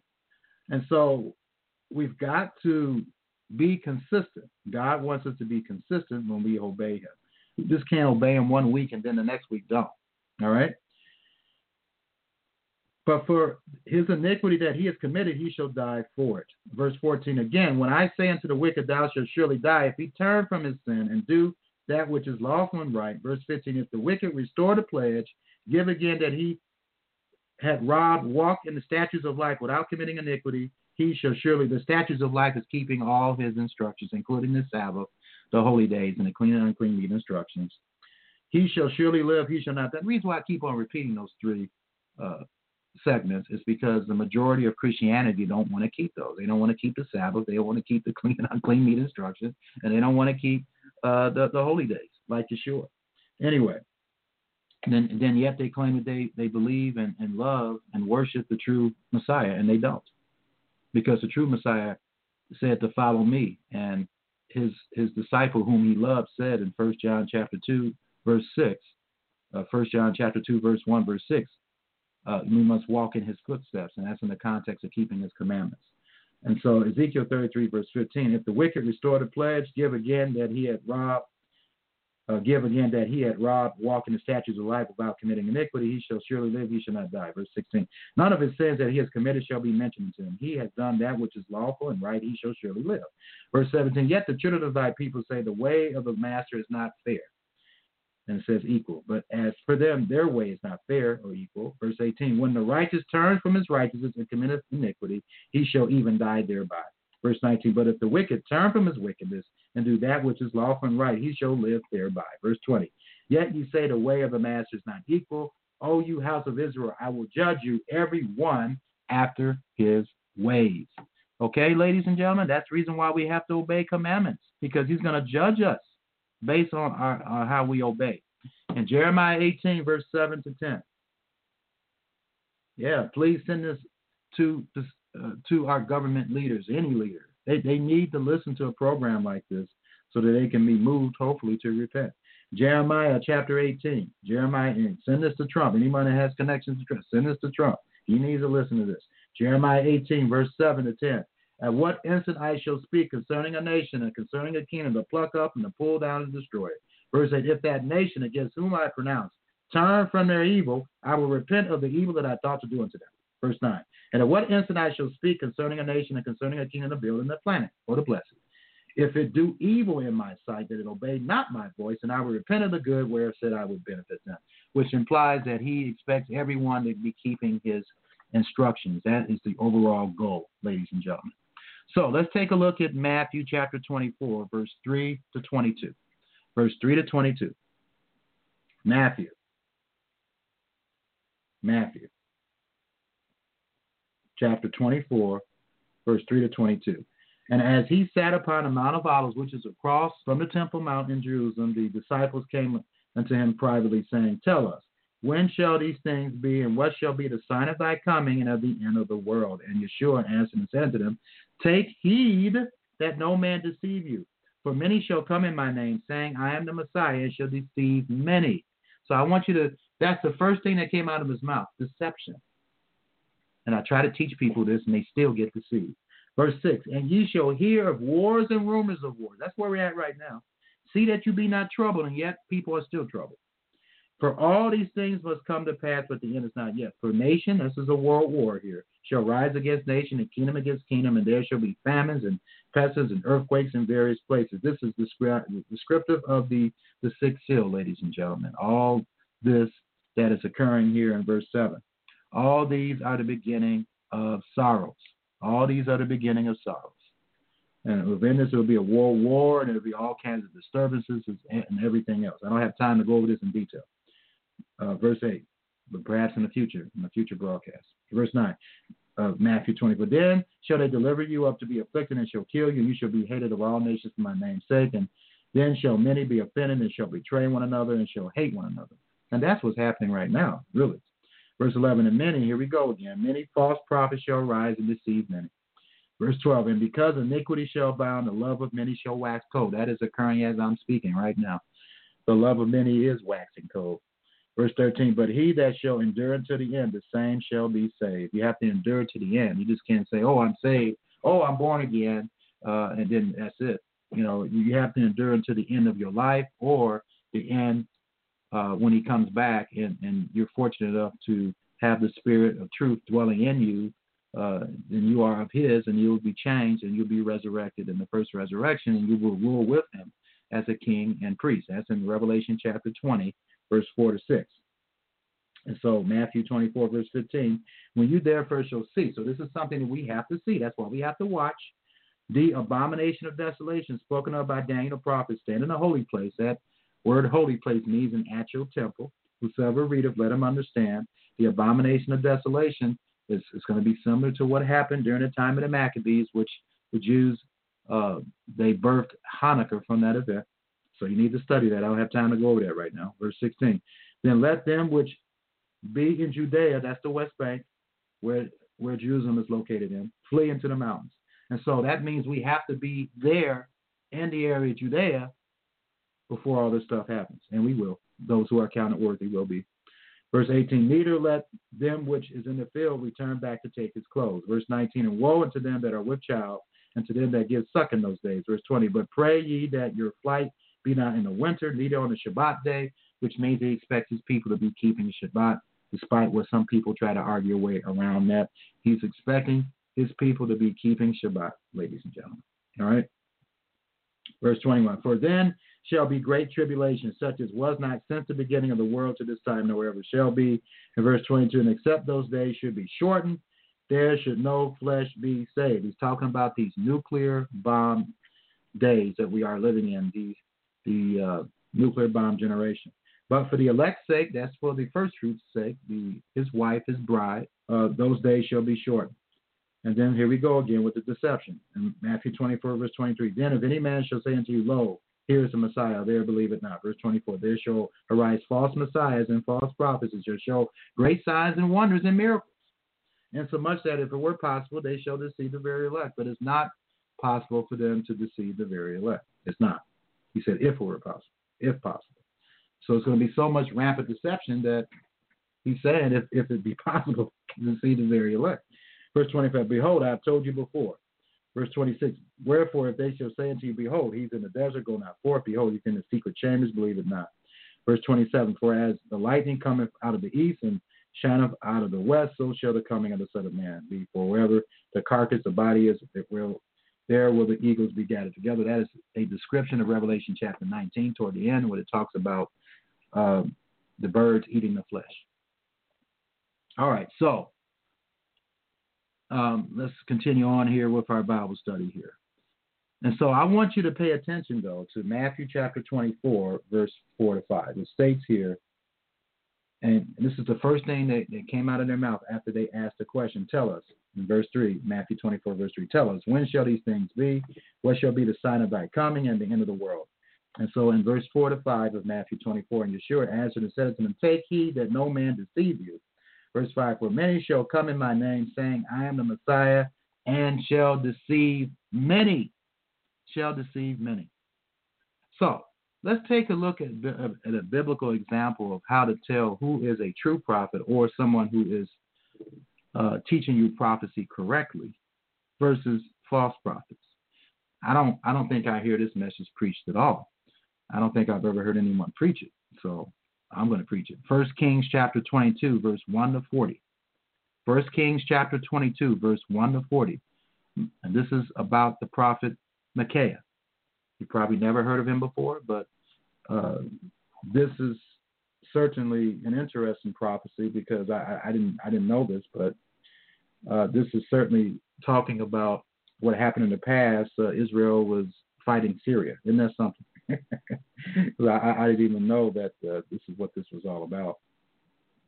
So anyway, so First Kings chapter twenty-two, verse one, and they continued three years w- without war between uh, Syria and Israel.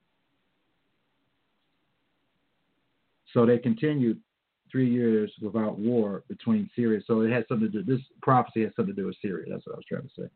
Verse two, and it came to pass in the third year that Jehoshaphat, the king of Judah, came down to the king of Israel.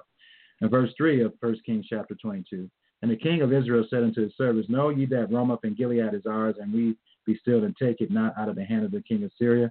And he said unto Je- Jehoshaphat, wilt thou go with me to battle to Ramoth Gilead, and Jehoshaphat said to the king of Israel, I am as thou art, my people as thy people, my horses as thy horses. So this is a rare occasion where the house of Judah and the, the house of Israel are combining uh, forces here. All right. So this is a rare occurrence here of what's going on here. Uh, so verse five, and Jehoshaphat said unto the king of Israel, inquire, I pray thee, at the word of the Lord today. Verse six, then the king of Israel gathered the prophets, and that's what prophets or, or preachers should be doing, right? They should be paying attention to the word of God. And so verse six, then the king of Israel gathered the prophets together, about four hundred men, and said unto them, shall I go against Ramoth Gilead to battle, or shall I go there? And they said, go up, for the Lord shall deliver into the hand of the king. And this reminds me of so many false prophets that I know people listen to, and they think they know what they're talking about, and they don't. And and um, verse seven, and Jehoshaphat said, is there is there not here a prophet of the master besides, that we might inquire of him? Verse eight, and the king of Israel said to Jehoshaphat, there is yet one man, uh, Micaiah, the son of Imlah, by whom we may require of the Lord, but I hate him, for he does not prophesy good. And see, that's what our people want. We want to hear good news. We don't want to hear anything bad. Oh, no, let's not hear anything bad. Uh, but but I hate him, for he does not prophesy good concerning me, but evil. And that's a lie, because he did not prophesy evil. Uh, he's not bringing evil. It's, it's evil that's going to be caused because of his disobedience. But Jehoshaphat said, let not the king say so. Verse nine, because he knew the king, uh, King Ahab was talking crazy. Verse nine, then the king of Israel called an officer and said, hasten hither Micaiah, the son of Imlah. Verse ten, and the king of Israel and Jehoshaphat, the king of Judah, sat each on his throne, having put on their robes, in a void place in the entrance of the gate of Samaria, which was the capital of uh, the house of Israel. And all the prophets prophesied before them. Verse eleven, and Zedekiah, the son of Hananiah, made him horns of iron, and said, thus says the Lord, with thee shalt thou push the Syrians until thou hast consumed them. This is interesting. It's talking about Syria. Like I said, I had no clue that this is, because I, I it's been a while since I've read this. Uh, First Kings twenty-two, verse twelve, and all the prophets prophesied, so saying, go up to Ram- Ram- Ramoth Gilead and prosper, for the Lord shall deliver it into the king's hand. Verse thirteen, and the messenger that was gone to Micaiah spoke unto him, saying, behold, now the words of the prophets declare good unto the king with one mouth. Let thy word, I pray thee, be like the word one of them, and speak which is good. Remember, I showed you that we should not follow multitude into evil. Well, Micaiah did not do that. Uh, he wanted Micaiah to agree, and I get people wanting me to agree, or they want me to, to go with the crowd, and I'm not going to go with the crowd. You know, I, I've been guilty of that before, knowing that I should have did what Micaiah did, but I'm going to do what Micaiah. I'm going to follow his example from now on. Um, I'm not going to do that again. If I know it's something wrong, I'm going to speak up. I have to speak up. And if I get persecuted, I get persecuted. And so in verse fourteen, Micaiah said, as the Lord liveth, what the Lord says unto me, that will I will speak. And that is what I try to do. Verse fifteen, so he came to the king, and the king said unto him, Micaiah, shall we go against Ramoth Gilead to battle, or shall we forbear? And he answered him, go and prosper, for the Lord shall deliver it into the hand of the king. Verse sixteen, and the king said unto him, how many times shall I adjure thee that thou tell me nothing but that which is true in the name of the master? And so Micaiah just said, he said what everybody else said, you know, because I don't know if he said this sarcastically or you're under pressure, that eventually he broke down and told the truth. In verse seventeen, and he said, I saw all Israel scattered upon the hills, a sheep that have not a shepherd. And that's so true. And the master said, they have no master. Let them return every man to his house in peace. And the king of Israel said unto Jehoshaphat, did I not tell you, tell thee that he would prophesy no good concerning me, but evil? And verse nineteen, he said, hear thou therefore the word of the Lord. And so here he is t- telling exactly what the Lord inspired him to tell him. I saw the Lord sitting on his throne, and all the hosts of heaven standing by him on his right hand and on his left. Verse twenty, and the Lord said, who shall persuade Ahab that he may go up and fall at Ramoth Gilead? And one said on this matter, and another said on that matter. And verse twenty, and there came forth a spirit, and stood before the Lord, and said, I will persuade him. Verse twenty-two, and the Lord said unto him, wherewith? And he said, I will go forth, and I will be a lying spirit, a lying spirit in the mouth of all his prophets. And he said, thou shalt persuade him and prevail also, go forth and, and do so. So what he was saying is that God had a lying spirit. Remember in Second Thessalonians two, he said that God will send strong delusion. He will send it. He is responsible for that delusion.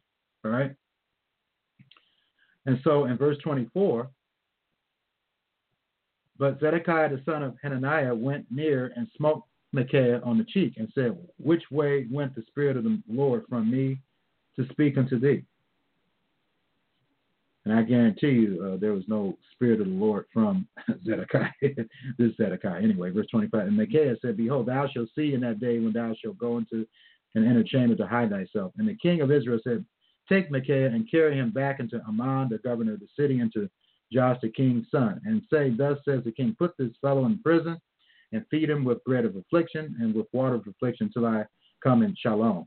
And Micaiah said, if thou return at all in peace, the master has not spoken by me. And he said, hearken, O people, every one of you. So if you read the rest of the chapter, what Micaiah said came true.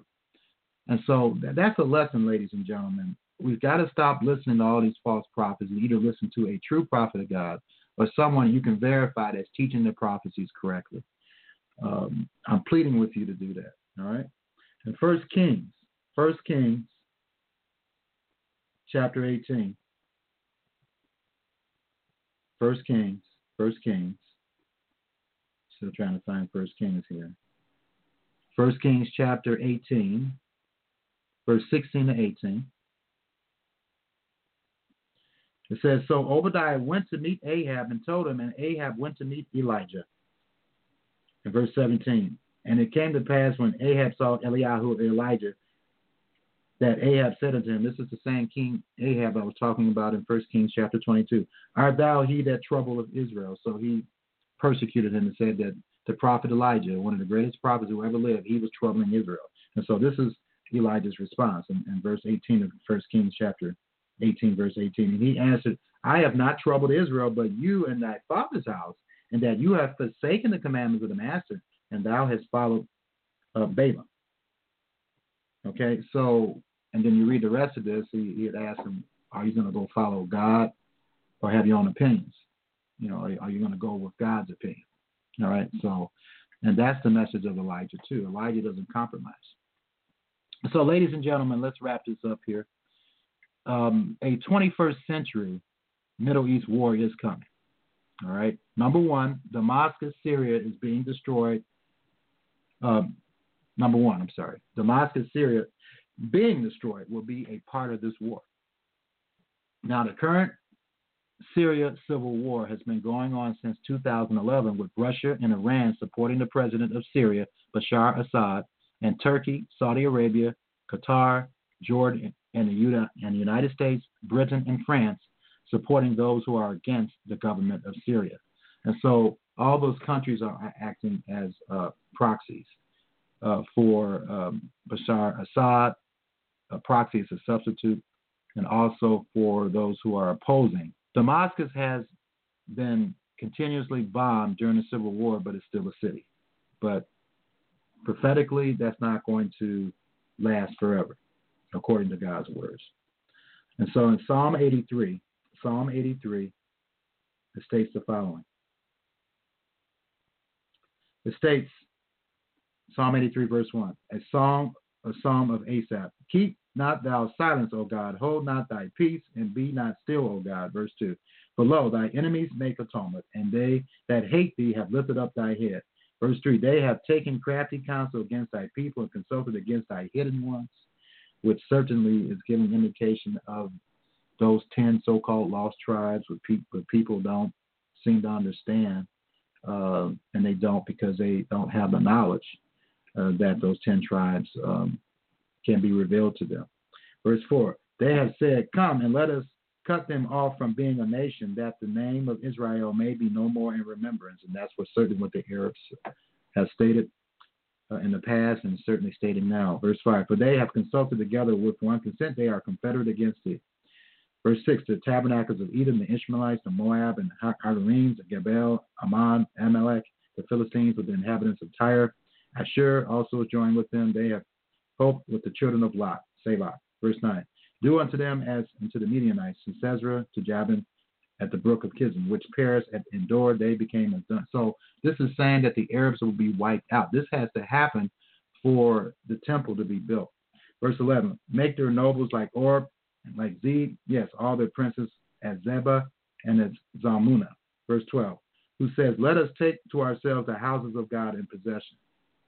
Verse thirteen, oh my God, make them like a wheel as the stubble before the wind. Verse fourteen, as the fire burn of a wood and as a flame, set up the mountains on fire. Verse fifteen, so persecute them with thy tempest and make them afraid with thy storm. Fill their faces with shame that they may seek thy name, O Master. Let them be confounded and troubled forever. Yes, let them be put to shame and perish. Verse eighteen, that men may know that thou, whose name alone is uh, Yahovah, are the most high over all the earth. So this is going to be the destruction of the Arabs, folks, uh, those who oppose Israel. Because I know it's some friendly Arab. I want you to remember that. Now all the Arabs are wicked. Uh, Ezekiel, Ezekiel, Ezekiel, chapter thirty-six, verses one to seven. Also, thou son of man, prophesy unto the mountains of Israel, and say, ye mountains of Israel, hear the word of the Master. Verse two, thus says the Master, because the enemy has said unto you, aha, even the ancient high places are ours in possession. So yes, they are, they're thinking that the temple, the Temple Mount and, and all of Jerusalem is theirs in their, their possession. Verse three, therefore prophesy and say, thus says the Master, because they have made you desolate and swallowed you up on every side, that you might be a possession unto the residue of the heathen, and, and you are taken up in the lips of talkers and are infamy of the people. Therefore, you mountains of Israel, hear the word of the Master. Thus says the, the Master to the mountains and to the hills, to the rivers, to the valleys, and to the desolate wastes, and to the cities that are forsaken, which became a prey and derision to the residue of the heathen that are round about. Verse five, therefore, thus says the Master, surely in the fire of my jealousy have I spoken against the residue of the heathen, against all of Idumea, which have appointed my land unto their possession with the joy of all their heart. It's talking about the Arabs and what they've done. With despiteful minds to cast it out for prey. Verse six of Ezekiel thirty-six, prophesy therefore concerning the land of Israel, and say unto the mountains, to the hills, to the rivers, to the valleys, thus says the Master, behold, I have spoken in my jealousy and in my fury, because you have borne the shame of the heathen. Verse seven, therefore, thus says the Master, I have lifted up my hand, surely the heathen that are about you, they shall bear their shame. Prophecy goes hand in hand with Psalm eighty-three. And so the Arabs have to be eliminated, folks. All right? So number one, Damascus, Syria, being destroyed will be a part of this war, uh, this uh, war, the Middle Eastern war that I was talking about, the twenty-first century Middle Eastern war that is coming. Uh, the Arabs have to be eliminated. The reason why, because the altar and the temple will be built, according to what Yeshua said in Matthew twenty-four, verse fifteen. Acts chapter six, verse thirteen tells you that the holy place is referring to a built structure, despite what some people have incorrectly been teaching. Uh, if you search in a uh, Bible program like eSword, which you can get for free, by the way, uh, eSword, E S W O R D, Google search, and then you can type in the, in the search box phrases like the holy place, and it'll show you every scriptural occurrence of the holy place, and every place where the scripture is located, it, it, it, it, if it's a further description of it, it talks about it being a place, not a spiritual thing or whatever that some people try to spiritualize. Now, in Second Thessalonians two, verses two to twelve, talks about a wicked person being in the temple. And that word wicked in the Greek is talking about someone who is Torahlessless or lawless. So he's going to teach against keeping the Sabbath, the holy days, the clean and unclean meats, and all the other instructions of God. Revelation eleven, verse one to three is pretty interesting if you want to read it. Revelation eleven. Revelation eleven. Well, actually, I'll read it here. Revelation chapter eleven. Revelation chapter eleven. Verses one to three. And there was given me a reed like unto a rod, and this is similar to uh, phraseo- similar phraseology in, in, in uh, Ezekiel chapter forty. It's talking about the same thing, and it involves a built structure. And there was given me a reed like unto a rod, and the angel stood saying, rise and measure the temple of God and the altar, and them that worship there. And so there's going to be a temple, there's going to be an altar, there's going to be people worshiping there. Verse two of, of Revelation eleven, but the court which is without the temple, leave out and measure it not, for it's given unto the Gentiles, and the holy city, as Jerusalem, shall be, they shall tread underfoot forty-two months. So the entire city of Jerusalem will be tread underfoot. And at this time, that's when the two powerful witnesses, two powerful prophets of God will rise. And I will give unto my two witnesses, and they shall prophesy three and a half years, a thousand, two hundred and threescore days, clothed in sackcloth. And then, of course, um, they're going to be killed in Revelation eleven, verse eight, and their dead bodies shall lie in the street of the great city, which is spiritually called Sodom and Egypt. The whole world really is, is, is Sodom and Egypt, ladies and gentlemen. And certainly Jerusalem is too. They have a bunch of filth and a bunch of garbage going on there. And in Tel Aviv, verse nine, and they of the people and kindreds and tongues and nations shall see their dead bodies three days and a half, and shall not suffer their dead bodies to be put in graves. And verse ten of Revelation eleven, and they that dwell upon the earth shall rejoice over them and make merry, and shall send gifts one to another, because these two prophets tormented them that dwelt on the earth. A true prophet is going to tell you like it is. He's going to tell you like it is. Now, number four. So the first thing, of course, number one, Damascus, Syria being destroyed will be a part of the uh, twenty-first century Middle Eastern war that is coming. Number two, the Arabs have to be eliminated. Those who are opposing uh, the Jews having uh, Jerusalem as their, their capital, and also opposing, opposing them from building the temple. And number three, the altar of the temple will be built. So I'm, I'm giving you everything that's going to be happening here in the next few years. Um, few years can mean ten years, twenty years, I don't know. But I, I, I really feel that these things will happen in this century. Number four, those who are worthy will flee from the Great Tribulation. And where are they going to flee to? Well, I'll, I'll give you that information right now. And I hope you take it to heart, because this is the truth and nothing but the truth, so help me God. Job, chapter two. And this is a possibility this will happen during Shavuot. So we have to all be gathered in Jerusalem at that time around Shavuot, because this prophecy was quoted uh, when the apostles were gathered at Shavuot. So that's in Acts chapter two. But anyway, Joel chapter two, verses thirty to thirty-two. It says here, and I will show wonders in the heavens and in the earth, blood and fire and pillars of smoke. In verse thirty-one, the sun shall be turned into darkness and the moon into blood. So this is the sixth seal. This is the sign of the sixth seal in the book of Revelation, before the great and terrible day of the Lord comes. So this is when this will occur. This is when this gathering will occur around this time, okay, around the time of the sixth seal. Verse thirty-two, and it shall come to pass that whosoever shall call on the name of the Master shall be delivered, for in Mount Zion and in Jerusalem, or Jerusalem, shall be deliverance, as the Master has said, and in the remnant whom the Lord shall call. So let's go to Acts chapter two. Acts chapter two. Acts chapter two. Acts chapter two. And this prophecy was quoted when they said that uh, they, they thought that Peter was drunk, and all the rest of the, uh, the apostles that were, that did have the gift of tongues and was speaking in their in their languages miraculously. And so this is what he said, and this was during the time of Shavuot. And so Acts two, verse fourteen, but Peter, standing up with the eleven, lifted up his voice and said unto them, you men of Judea, and all you that dwell in Jerusalem, so they are Jerusalem, okay, be this known unto you, and hearken to my words. Verse fifteen, for these are not drunken as you suppose, seeing it's the third hour of the day. But this is that which was spoken by the prophet Joel. Verse seventeen, and, and it shall come to pass in the last days, says the Master, I will pour out my spirit upon all flesh. And so this was a type of what's going to happen in this century, ladies and gentlemen. And it shall come to pass in the Harit Hayamim, says the Master, I will pour out pour out of my spirit upon all flesh, and your sons and your daughters shall prophesy, and your young men shall see visions, and your old men shall dream dreams. And so we know that spirit is not poured out among all humanity, but this outpouring of the Holy Spirit that will happen in this century, I believe, to a select group of people that, that are counted worthy to escape all these things. Um, it says, your sons and your daughters shall prophesy, and your young men shall see visions, and your old men shall dream dreams. Verse eighteen, on my servants and on my handmaidens I will pour out in those days of my spirit, and they shall prophesy. Verse nineteen, and I will show wonders in heaven above and signs in the earth beneath, blood and fire and vapor of smoke.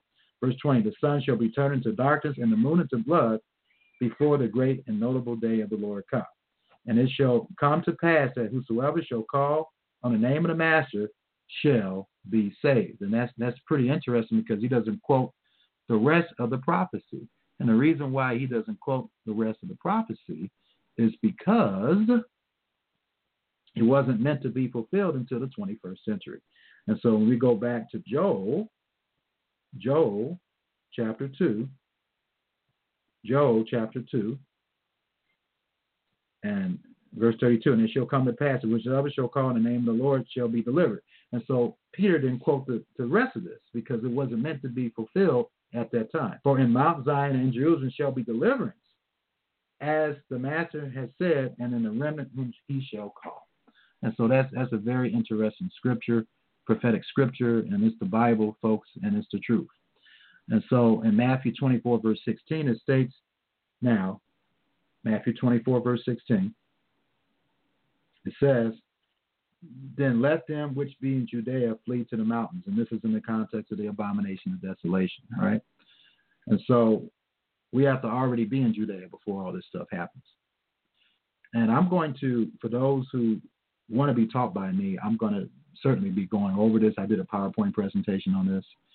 And um, if you want me to come out to your fellowship and give that PowerPoint presentation, I will. But I know that one of my responsibilities is to warn those who, who want to be warned about how to escape uh, the tribulation, whether that is uh, through your death, knowing that you'll be able to be resurrected in the first resurrection. Please understand that the majority of humanity will be saved, but there's only going to be one bride. And I, I explained that in my uh, my archive programs, or, or my archive program on who, who is the bride of the Messiah. Also in my book, my free book that you can get by going to uh, how god calls dot com, H O W C A L L, how, how god calls dot com, how God calls, H O W G O D C A L L S dot com, and get your free book or ebook.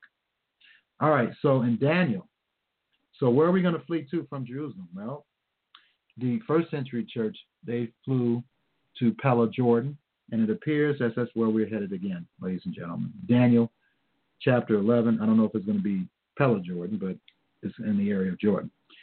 Daniel eleven, verse forty, states the following, and at the time of the end shall the king of the south push at him, and the king of the north shall come against him like a whirlwind, with chariots and with horsemen and with many ships, and shall enter into the countries, and shall pass overflow and, and and pass over. In verse forty-one of Daniel chapter eleven. And he shall enter also into the glorious land, that's Jerusalem, and many countries shall be overthrown. All those countries, including the United States and Britain and all, all, all, all the countries, most of them. But these shall escape out of his hand, Edom, Moab, and the chief of the children of Ammon, that's the area of Jordan. Verse forty-two, he shall, so that's the only country that won't be affected by the beast power. He shall stretch forth his hand also upon the countries, and the land of Egypt shall not escape, which indicates they were trying to escape. Verse forty-three. But he shall have power over the treasures of gold and silver and over all the precious things of Egypt, and the Libyans and the Ethiopians shall be at his steps.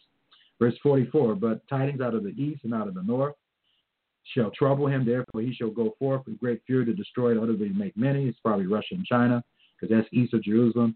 Verse forty-five. And he shall plant the tabernacles of his palace between the seas and the glory, holy mountain. Yet he shall come to his end, and none shall help him. So Daniel eleven, verse forty-five is a description of what is described in Second Thessalonians chapter two with the anti-Messiah being, or the one that opposed the Messiah, the lawless one, the wicked one, will be uh, in the temple, showing that he is God. And in Revelation chapter twelve, Revelation chapter twelve, verses fourteen to seventeen, Uh, Jordan is a wilderness. And Revelation twelve, verse fourteen, and to the woman were given two wings of a great eagle that she might fly into the wilderness and to her place. So it's going to be a particular place, not places. Some people are teaching there's going to be places of safety all around the world. No, it's not.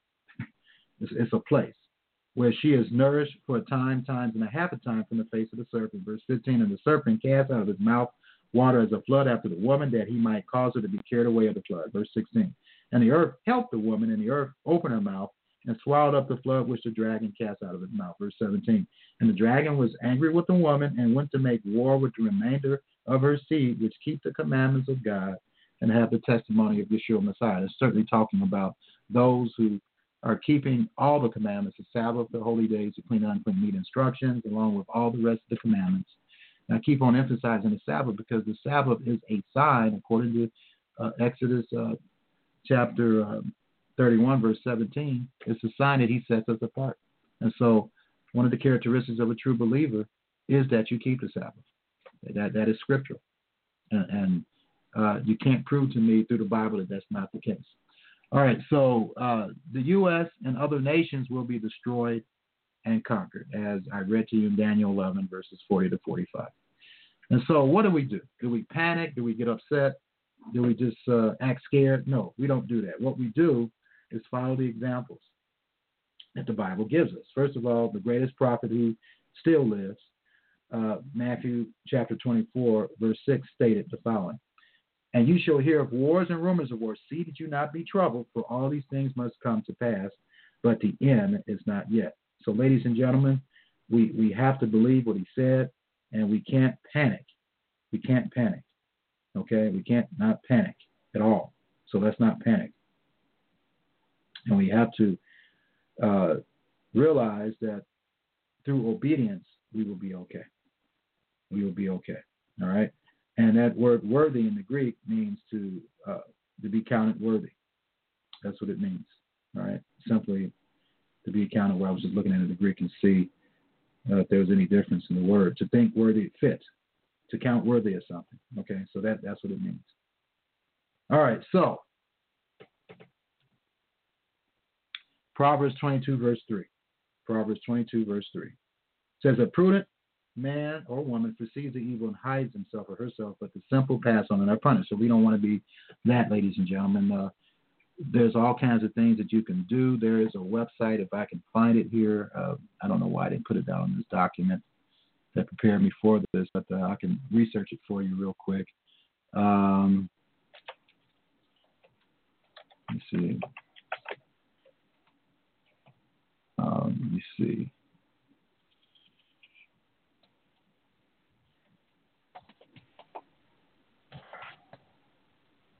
Hebrew speech. Here we go. He's probably the world's renowned expert on how to survive a nuclear war through speech.